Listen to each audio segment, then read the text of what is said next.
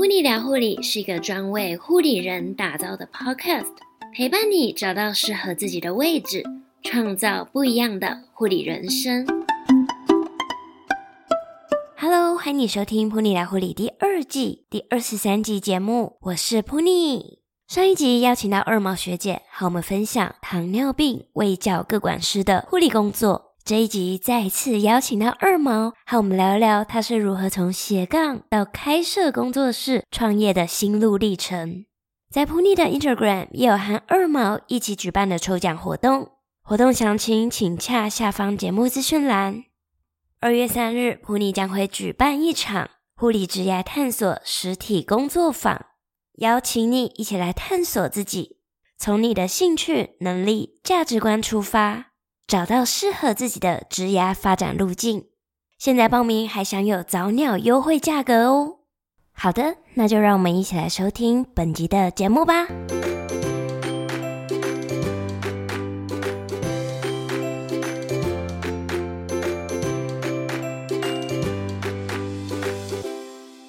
我们今天再次邀请到二毛来和我们分享，因为其实。呃，上次他还分享 DM 各管师嘛，其实他也是一位斜杠护理人员。不多说，直接请他来介绍他自己斜杠的部分。Hello，二毛你好。Hello，噗妮你好，我是二毛，拥有十四年临床护理经验的护理师，那同时又斜杠九年，那在下班的时候持续经营饰品品牌的二毛。对，那想问一下，你就是怎么会想要斜杠呢？嗯，九年，好强哦，八九年。对，其实，在年纪很小的时候，其实就非常知道自己要的是什么了。那非常喜欢艺术相关的领域。嗯，那也在国中毕业之后，其实有去艺术学校面试笔试。那因为家人还是希望我就是将来工作能够比较稳定啊，然后而就是希望我可以走护理的科系。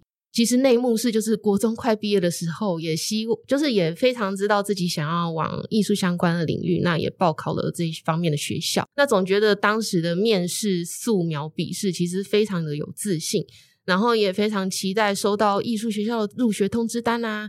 那可是呢，就是眼见都快要开学了，然后迟迟都还没有收到入学通知单，那家人就鼓励我说：“哦，那有可能没有录取哦，那你就去读护理学校吧。”说实话，就是在护理高职的这三年读书的当中，其实也是也是蛮痛苦的，因为其实上课也都没有好好的在专心上课啦。那在上课的期间，就是嗯、都会画画啦，然后做小卡片啊，分送给就是周围的朋友们、同学们。那也在高二那一年，就是整理家里的时候，意外发现了一封入学通知单。那一打开。就是当时去艺术相关学校的面试笔试成绩八十分，那封的入学通知单其实一直被家人隐瞒着。那得知到消息之后，其实就蛮晴天霹雳的啊，然后心里也很受伤啊。可是其实这个就是还是要说一下，其实之后就是自己有心理调试的啦。但能怎么办呢？其实就还是把剩下的剩下一年的高三读完。那因为成绩也不是非常的理想，因为就是对护理那时候就是完全没有兴趣，所以也是考到了夜间部的二专。那利用晚上读夜二专的时候，白天去护理之家工作，直到我开始从事护理相关的工作，意外发现我很喜欢跟病人啊、老人互动，然后他们也都很信任我，所以我才刚我才开始。得到护理相关工作的成就感，那也因为这份成就感呢，让我考到就是一一二专毕业之后就考考到了那个护理师执照，然后日二技。那在考到那个时候，其实心中的石头就放下了啦。也因为从小就还蛮喜欢饰配件饰品类的东西，所以在那一年考完二技的暑假。就想要跟呃跟我妈妈说说，我想要去夜市摆摊卖银饰品。那当时的银饰品其实都是批来的。那接着在二季的这两年当中呢，就是白天上课，然后晚上其实偶尔就会去夜市摆摊卖银饰品。那在批货的时候呢，看一看这些银饰品的设计，总觉得说，诶，那边再加一些什么，应该会。更好看，然后更有设计感，然后更好，就是会更有卖相，所以也对于银饰品的制作产生好奇。可是当时那时候并不知道，这其实就是金属工艺这样子。所以其实你是从批发，就是批银饰品的时候，然后觉得哎，好像可以再加一点什么，所以才开始走入就是银制品这个领域嘛。嗯，领域的部分就是直到二技毕业之后，我就北上去医学中心工作了。那当然还是非常非常喜欢艺术相关的领域。内心还是很强烈啦，也因为北部的资源非常多，所以利用休假的时候啊，常常看各样的艺术展览啊，参与不同性质的活动。那也有学过摄影。那直到有一次去摆市，呃，去市集摆二手衣物的时候，很幸运的逛到一摊全部都是手做的银饰品。那整个让我就是眼睛为之一亮，然后老板人其实也非常好，非常无私，介绍我这个叫做金属工艺，也介绍我老师，然后可以去老师的工作坊学习，而我也真的去找老师学习了。那在学习金属工艺的过程当中，我发现我找到热爱的事物，从基础的金工、进阶的金工，然后再去学习立体的蜡雕。在学习的过程当中，其实也慢慢结识到，就是一样喜欢的同好。当然，也因为大家刚好在找工作室，所以就在台北的锦州街呢，大家一起分租工作室，然后个别进行创作。所以都是利用白天在医院上班，然后下了班之后，再到工作室持续的创作，累积自己的作品。那利用假日啦，或者呃，就是有空的时候，再去跟工作室的同事们一起去市集摆摊卖手工银饰品，看看这些市场上的客人啊，愿不愿意买你的作品啊，买单啊。那当然，客人也是会给予一些不同的意见，这些意见和摆摊市集结识的人事物，其实都是一个非常好的经验值。因为不断的再去调整自己，然后让自己的银饰品啊，还有陈列方面啊，行销方面啊，还有品牌的走向，其实都是一直持续的慢慢调整，在尝试。嗯，所以你那时候刚开始学的时候，就已经跟你的一群好朋友们一起合开了一个工作室，应该算是合租啦。哦，合租。对。所以那时候已经开始在做品牌经营了吗？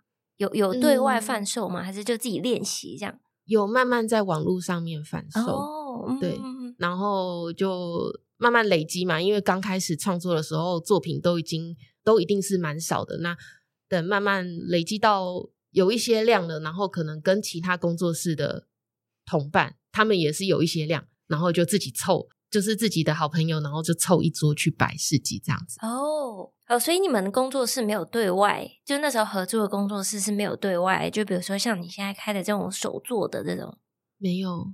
对，那时候就只有纯粹创作的工作室。嗯，那像你从你一开始经营斜杠，然后到你，因为你现在有一拥有自己一间工作室嘛。嗯嗯。那你从刚开始九年前刚开始去学习，然后斜杠。到你现在开工作室，你就你中间做了哪些努力？其实花了八九年的时间呢。那期间呢、啊，也有短暂的两年是全职都是做饰品的，但也是因为人生有了重要的转折，就是怀了第一胎的小孩。那因为当时的主要收入其实都完全是靠摆市集，然后跟其他的接定定制的单、网络销售。那因为大肚子之后真的是比较不方便摆市集，然后未来也是等小孩出生之后，也是蛮希望能够假日好好陪伴小孩的，所以那时候的我其实面临现实的问题，内心其实也非常的纠结，所以最后就先决定先重回护理职场。那在这个之中呢，也比较有稳定的收入，那假日也可以陪伴小孩。那把饰品这条路其实就调整为比较缓慢的走，但是金工蜡雕其实还是我内心的真爱啦，还是蛮想要持续创作的，所以就跟家人协调之后啊，一个礼拜会有两天的晚上，先生跟婆婆会帮我照顾孩子，然后让我能够安心下班之后再到工作室接订单啊，网络贩售出货啦，然后继续累积新的作品。那因为这条路真的很不容易，尤其是当面临到一些人生转折的时期，尤其是有家庭有小孩之后，其实所做的决定不是当初只有自己对自己负责就好了，还要考虑到非常多层面的问题。但是内心的驱动能力非常强大的时候，还是会让自己持续坚持，照这就是在这条路行走。那即便有正职的工作，又有小孩的阶段，那坚持继续斜杠经营，只是步伐会走得比较缓慢一点啦。嗯，所以你护理毕业的时候是先走精工这一方面吗？没有，护理毕毕业之后就北上。呃，先对嘛，先去医学中心工作，对对对对对，然后中间先离职去做你爱做的这个领域。对，可是，在离职那离职的之前，其实也是护理工作，然后只是想说出来看看，在这两年之中可不可以，就是算是踹看看嘛。嗯嗯嗯，就是破釜沉舟，就是来试试看，对，试看看。对，因为没事也不晓得其中的一些困难点，然后。是不是真的自己适合？嗯，对。所以你花了两年，然后后来因为有小孩，对，所以才又哎需要一份正职工作，就、嗯、就变成斜杠。对，呃、哦，其实之前也是斜杠啦，在学习的这条路上也是斜杠。嗯嗯嗯，对。所以在斜杠的这八九年，其中的有两年是全职。这样听你是非常有勇气的一个人呢，就是这样这样子一路这样走来，这样跳。嗯嗯嗯嗯，因为现在有越来越多的那种手作品牌啊，像做精工的或者是手作手工艺，其实也越来越多。那你怎么样可以做出一个让人家有记忆点的那种差异化、独特性呢？虽然坊间上有很多的手工银饰品牌，那虽然都是金属工艺啦、蜡雕创作，但是还是会有随着每个创作者喜欢。比较喜欢的领域而再去延伸的创作，当然也蛮多不是金属的金属类的创作，类例如像是复合美彩啦，哦、有可能是树脂 UV 胶，就是我们所说的 UV 胶、滴胶，然后还有编织、刺绣、压克力等等。那当然也是可以观察自己比较喜欢哪一系列的哪一种创作，可以把一些灵感啊，透过。呃，就是我的习惯是透过手机的云端笔记本啊，或者是录音的功能，然后描述当下的一些想法或者是感受。像有一些人可能会拿笔记本，然后就是直接画画下来。对，那这这些其实都可以慢慢开始收集自己的灵感，或者是参加展览啊、市集的时候，会不会在某几摊或者是某一些创作的作品当下逗留比较久？都可以留意察觉自己比较喜欢哪一类的，呃，哪一类的形态。例如，有些人可能就是喜欢断敲杯子啦、碗啦、汤匙啦、茶壶类比较大型的创作。那有些人可能就比较喜欢植物方面比较有机的创作啦，像花朵啦、燕麦、叶脉的纹路啊、树枝啊、果实等等。那有些人也是比较喜欢几何图形的线条。那也有人就是专门去海边捡废弃的玻璃，然后再用锡制作成美丽的再生饰品。当然，如果真的不知道不同的系列创作，其实都可以去学习看看，去创作看看。因为打从内心真正喜欢哪一类创作，那当做这一系列的时候，是自己很开心的，而且会有源源不绝的灵感。不停的累积自己的创作的作品，就会渐渐看到自己的独特性了。手工艺还分了很多不一样的类型，对啊，刚你讲了好多，嗯、我只记个什么刺绣，然后 就是好多种类型，多种类型。因为我们要做一个品牌，有时候都会需要一些呃亮点或者是什么压压店之宝。你有特别去做某个部分吗？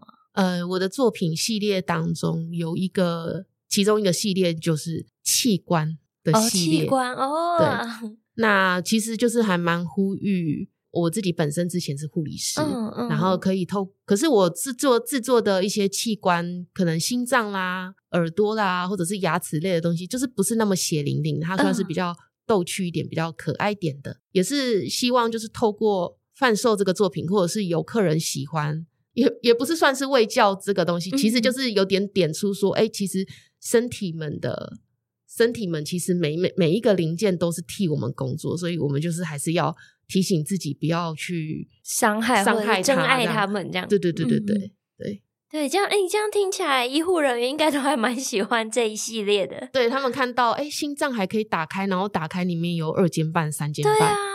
这在你的 IG 上面看得到吗？可以啊。哦，真的。对，我现在就真的好有兴趣哦。我等一下 要先来看一下。我来看一下这个系列。对哦，这样子就是很独特的一个设计，嗯嗯、而且可以呼应到你的对之前是护理师的身份。嗯嗯嗯，所以这算是你的主打吗？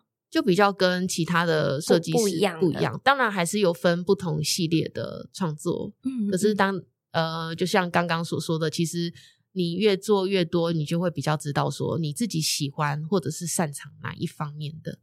嗯嗯嗯。回过刚刚那个，我突然想到一个，就是你说你就你的家人去调整你斜杠的时间，就是每个周都会有两天的时间，可以让你去呃创作啊，然后包货啊，什么贩售、行销这一些。嗯，所以其实你的家人其实也都还蛮支持你的，也是都蛮支持的啦。对啊，可是先生也是希望我不要那么辛苦。那之前当然也是有沟通过，说，哎，那你为什么不要？好好的护理工作就做就好了，好好做这就好了，就好好做护理工作就好了。可是我其实有跟先生讲说，其实我真正的内心是很喜欢艺术的。如果你今天不让我去走艺术，或者是我自己违背自己的内心，我是还是可以生活啦。嗯，可是就会觉得那个灵魂少了什么东西，就是少了真正的我。嗯，那个灵魂被抽走了，这样。嗯嗯嗯嗯嗯。这样可以跟我们就是进一步分享你整个就是你进斜杠啊，然后就护理工作，然后又有小孩，就是大家都会很想了解要怎么样抓到这个生活的平衡以及时间的安排。在护理正职的饰品斜杠状态下，其实都是很努力的工作啦，因为在护理的岗位其实是要很专心集中精神的。那当然就是也是避免工作的堆积，造成团队。团队间的进度，所以在上班之中只能花一些，比如说像午休啦、吃饭的时间，然后可能赶快立即处理客人的回复问题，然后订单的问题。那上紧接着可能一点半就是午休完就开始要再上班了，就是有时候要出货的这些商品，其实都带带着去上班啦。那一下班就要赶紧去邮局去寄出这些订单。那每个礼拜的两天晚上啊，加起来其实大约八到九个小时而已。那去工作室之前，其实都会安排安排好所有的待办事项，先后顺序。所以一进到工作室，不会说才开始想说，哎，我现在做什么？其实一进到工作室，其实就开始工作了。那跟客人沟通的部分，可能就是利用我刚刚说的，呃，吃中午吃饭午休的时间，然后或者是晚上陪孩子入睡之后，小孩睡了嘛，那再爬起来继续做事情。虽然有时候陪睡都会很累啦，就是也是会跟着就是小孩一起睡着了，这样超难，对，很难，对，就是还是要非常非常的有毅力，这样，或者是真的是假装，然后不要睡不要睡，然后再赶快爬起来。其实，在医院的工作已经养成。早上六点多起床了，然后七点多就载小孩去上课，那再赶去医院上班。之后全职经营工作室的时候，其实上班的时间、起床的时间也不是说呃变成自己的事业而比较晚起来，还是一样维持六点多起来，然后七点多载孩子上课，然后八点左右进到工作室啦。因为下班回家之后还是要陪小孩嘛，所以其实白天的时间是非常宝贵的。所以，虽然创业之后有很多的事情都是需要自己来，那因为之前也是养成有这些代办清单，然后先后顺序的一些习惯，其实这已经养成一些习惯了。所以假日的时间呐，目前工作室是有假日的计时的讲师，那来协助我假日假日来教这些学生教课。也谢谢这些计时的讲师，就是能能够让我有一个完整的假日，例如说只是完整的一个礼拜日，然后好好的陪伴家人。对，因为你刚刚讲到那个小孩陪睡要起来，真的超难，嗯，超难。我每次一睡，有时候就就哎，就早上了，我天亮了。对 对，然后我现在都还要调闹钟，对，然后放在旁边，想赶快关掉，不然小孩等下又起来了。对对对对，哇，完全能够体会。对，而且你说现在，因为我现在也算是全职在做，就是自己想做的事情，嗯、大家都会想说，哇，你时间好多，好自由，好棒哦。没有，对，其实还是很 忙碌，非常忙碌。对，而且真的就是因为你应该也是要去接小孩下课嘛，接小孩下课就是家人婆婆会帮忙，哦、所以就是也都蛮谢谢他们的。对，因为我每天就早上送小孩去，然后就开始忙自己的，然后忙完之后，我大概两点多，因为小孩读公立的，嗯嗯嗯，所以大概三点四十就要接走，然后我就想到，其实一天根本就没有多少时间可以用，嗯啊，对，所以其实全职没有比较多的时间，没有诶，对，还是要妥善安排时，对时间的运用。那你有用？你说你之前就已经有在用时间安排的，你有特别用什么样的？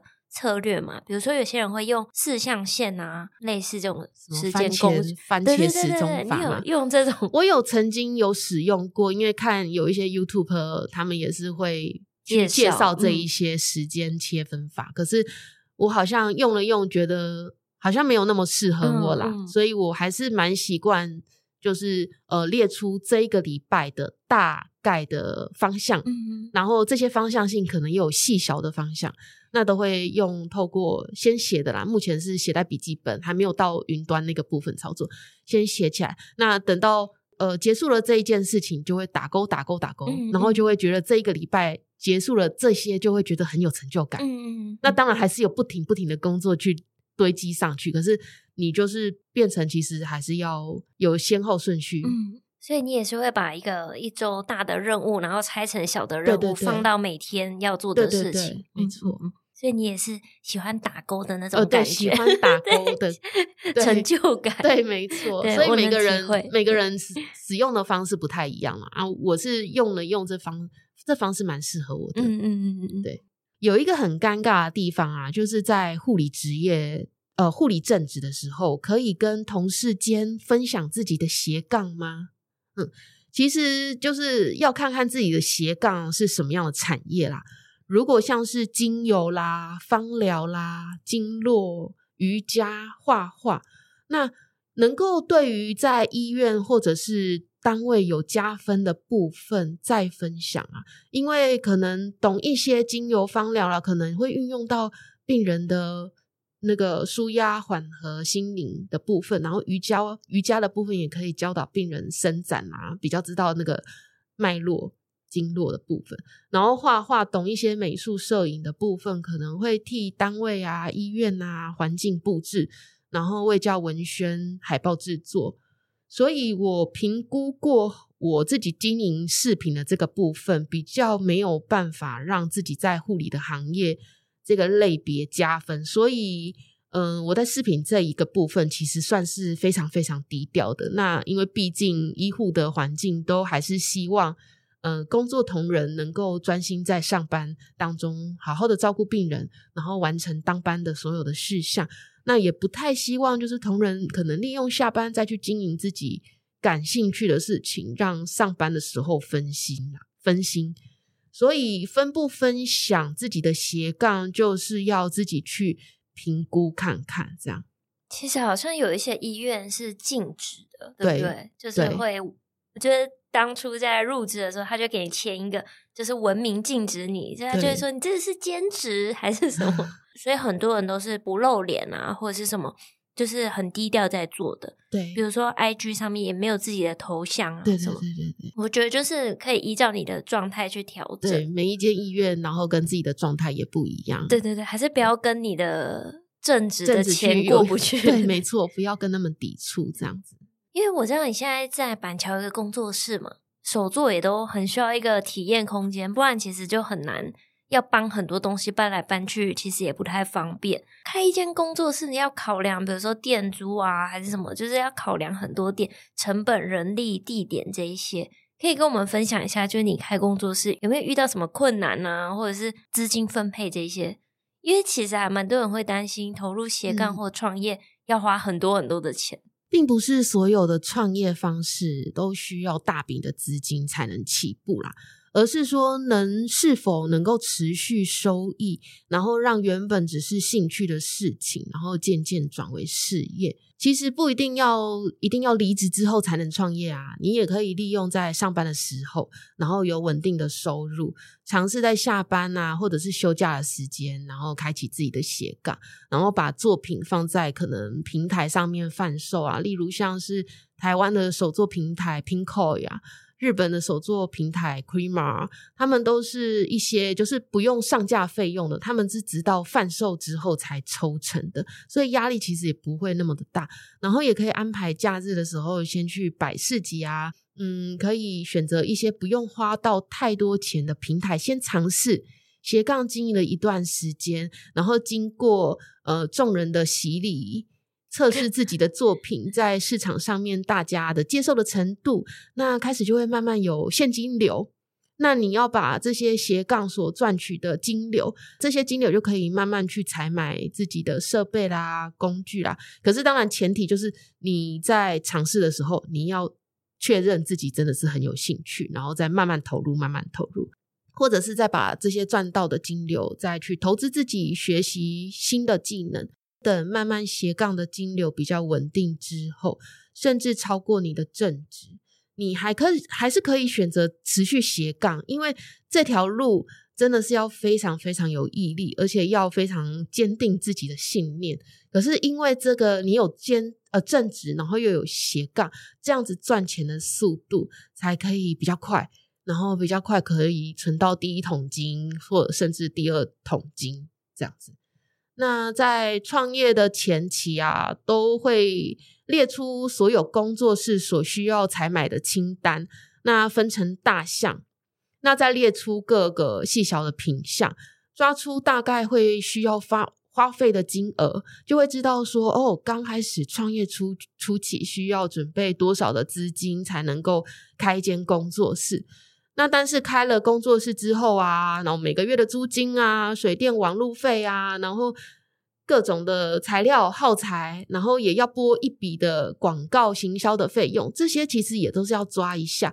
大致上一个月所有的开销花费，再加上自己的生活费用，那规划这一年如果没有净赚，最少还可以能够撑撑一年的资金啦。那当然也很重要，就是要。存那个紧急预备金，那我自己是抓半年，那有的人会抓一年，怎么样才是可以知道自己每个月的生活开销呢？那就是要透过记账，记账蛮重要的。那养成这个每天都有记账的习惯，当自己强迫自己养成这个习惯，其实就会变成习惯了啦。透过记账，呃，就会知道说，哦，每个月的开销大约会在多少，然后平均每个月的生活开销平均。就是多少这样子，然后紧急预备金就是存说大致每个月的生活开销，那你要乘以六个月，那有的人就是我刚刚说，就是可能也有十二个月，就是一年啦。当然也是要替自己设立一个停损点。那假设工作室营运这一年其实都是亏损的状态，还要再持续经营多久？那就要喊停这样子。哇，这样听起来其实还是需要蛮多钱的。可是在这个之 前。就是可以利用斜杠，让你你自己的现金流比较多元一点，不是说只有一份领死的薪水。嗯嗯嗯嗯，对对。可是开工作室的那种感觉，就是你已经投资下去了，嗯，对，头已经洗下去了。对，所以要努力的看要怎么样，就是把它撑起来。对呀，嗯，这也是另外一个。很大的课题，对，嗯嗯、很多要学习的面向。怎么突然觉得有点沉重？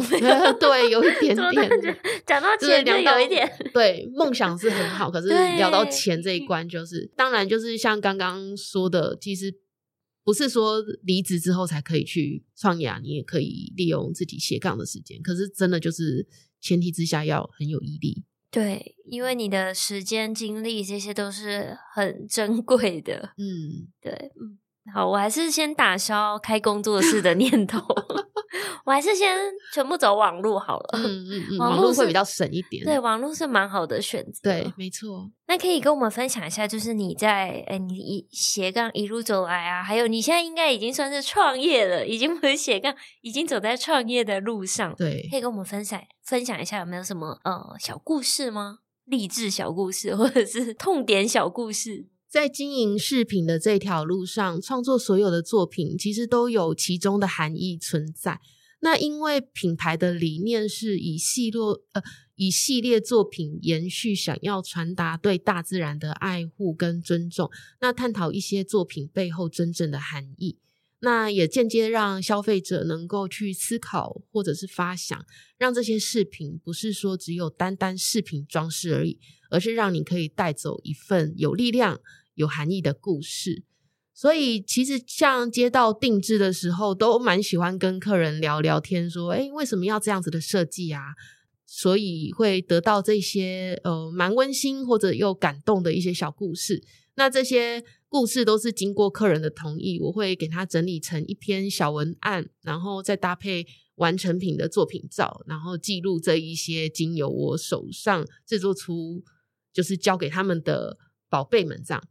那让我比较印象深刻，就是我创作的其中一个作品，也是那个我刚刚说的器官系列的，是我生完老大之后创作出来的，是微微拱起的两只手。那这些这这双手，它像是一个盒子，可以开合。开的时候，里面就会有一个小 baby。那小 baby 其实也是照着大儿子，就是还是嫩婴时期的时候，就是参考他制作出来的啦。那在参加一个展览的时候，有一个客人马上看到这件作品，二话不说就拿起来，然后价钱都没问过，他就说我要买它。然后我就很 surprise，就很意外啊。然后问他背后的原因，才知道说哦，因为他的好朋友。因为妈妈、爸爸在一场车祸当中过世了，那他朋友把爸爸妈妈的手用脱模的那个方式，就是现在很流行那种石膏脱模的那种，然后做出一个双手的模子。那他们他们爸爸妈妈的手也是手掌稍微微微拱起，然后互相合掌的样子，跟我这件作品完全就是已经几乎快要一模一样了。当时知道背后的故事，其实内心非常的激动，然后。也很想落泪，可是就是也是因为我的作品，然后赋予给一些人。为什么说到感动？对，你果然是一个很很很有感情的人。你回到那个场景，好，继续继续，就跟我这一件作品就是完全一模一样。然后当时知道背后的故事，其实内心非常的激动，也很想落泪。可是因为我的作品就是赋赋给予一些人的情感跟想要寄托的故事，那这些都是我持续在视频这一条路，就是其中的一项动力啦。就是想把这些故事暖心的，然后因为其实每个人的人生历程当中都会有很多的自己的故事，把它制作成一个属于他们自己的一个手作。对对对，专专属独一无二的饰品，嗯，然后就可以带在身上，欸、也许就是有自己的一些意涵。嗯，对、嗯、对，然后大家也可以去看那个二毛的 Instagram，上面就是真的会有很多的故事。如果呃现在在听的听众啊，他们也想要展开自己的斜杠人生，你会给他们什么建议呢？多去运用下班或者是下放假的时候，然后去尝试看看不同的体验。也许是像是一些手作的体验课程啊，或者是去参加一些不同的讲座，结识不同领域的朋友，也可以透过旅行啊，然后慢慢察觉自己的特质。但重点就是要真正的去执行，因为有蛮多护理人员诉说了自己很多的梦想，可是放假的时候其实就就可能瘫在家里想说，哦，我想要追剧，太累了，太累，当然也是可以。然后或者是跟可能同事啦，或者是医护方面的朋友去吃喝吃喝聊聊天，当然也不是说都不行啦。可是你想要创造一些不一样的路，或者是有。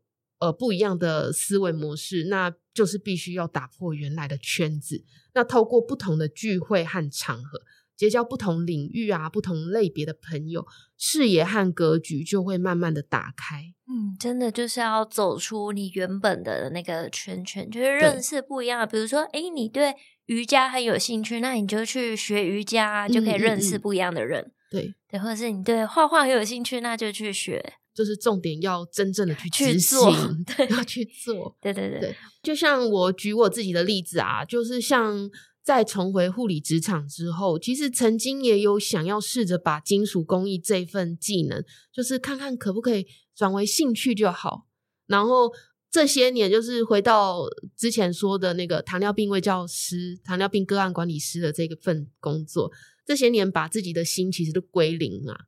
然后也去尝试着去学习不同不同领域的技能，也也因为喜欢花，那就是真的跟其他的花艺老师去学习花艺。可能就是学习到一半的时候，发现自己在理花的过程就会觉得很烦，很烦躁，这样子很就是静不下心。那从中发现说，哦哦，自己是喜欢花，可是如果真的要把它视为一项工作，好像做起来不是那么的愉快开心这样。然后也学习插画好几年啦，从中也会发现说，诶，其实我喜欢画画，可是如果真的是强迫自己一个月要产出几篇作品的时候，那就会变成一个无形的压力，然后反而画起来就是没有像单纯的、纯粹的开心这样。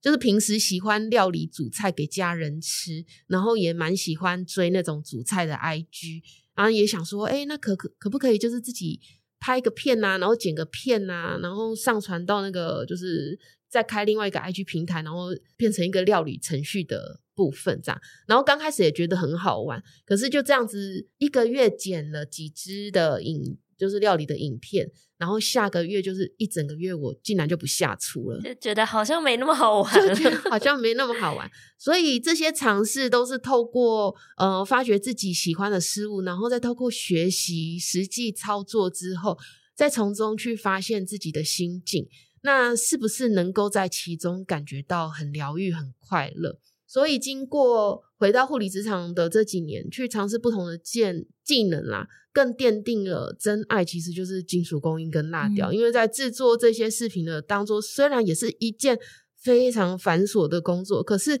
我竟然可以很投入在那个里面，而且也不会觉得它很烦，不会觉得它很厌烦。然后把饰品设计出来的样子，然后让大家就觉得非常愿意购买这个饰品，或者是交。托到客人的手中，他们非常开心、非常满足的样子，就会觉得很有成就感。要开一间银饰的体验工作室，也不是说马上要开就开啦，这些其实都要必须慢慢累积的。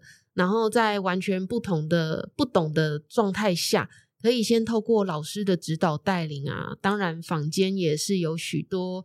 呃，教导金属工艺啦、蜡雕创作的老师，那每个老师创作风格和带领的教学方式其实也有所不同。可以透过呃学习金工体验的过程，那先尝试看看自己对于这方面的领悟能力，或者是体验过了之后，诶，发现自己还想要学更多金属工艺相关的一些知识，那也可以透过老师的作品或商品啊，去了解说是否是真正自己喜欢的一些。领域这样，那学习到这些技能之后，其实就是一条漫漫长之路，因为要透过学习的技法，然后运用在自己的作品上。其实重点就是前提之下要有一个稳定的面包啦，就是所谓的正职，才能让自己这条路持续的尝试。也因为很有可能尝试到一半，发现有其他更适合自己的，或者是觉得不合适的。那其实就是都是在尝试的过程当中，可是就是有一份正职的比较稳定的职业。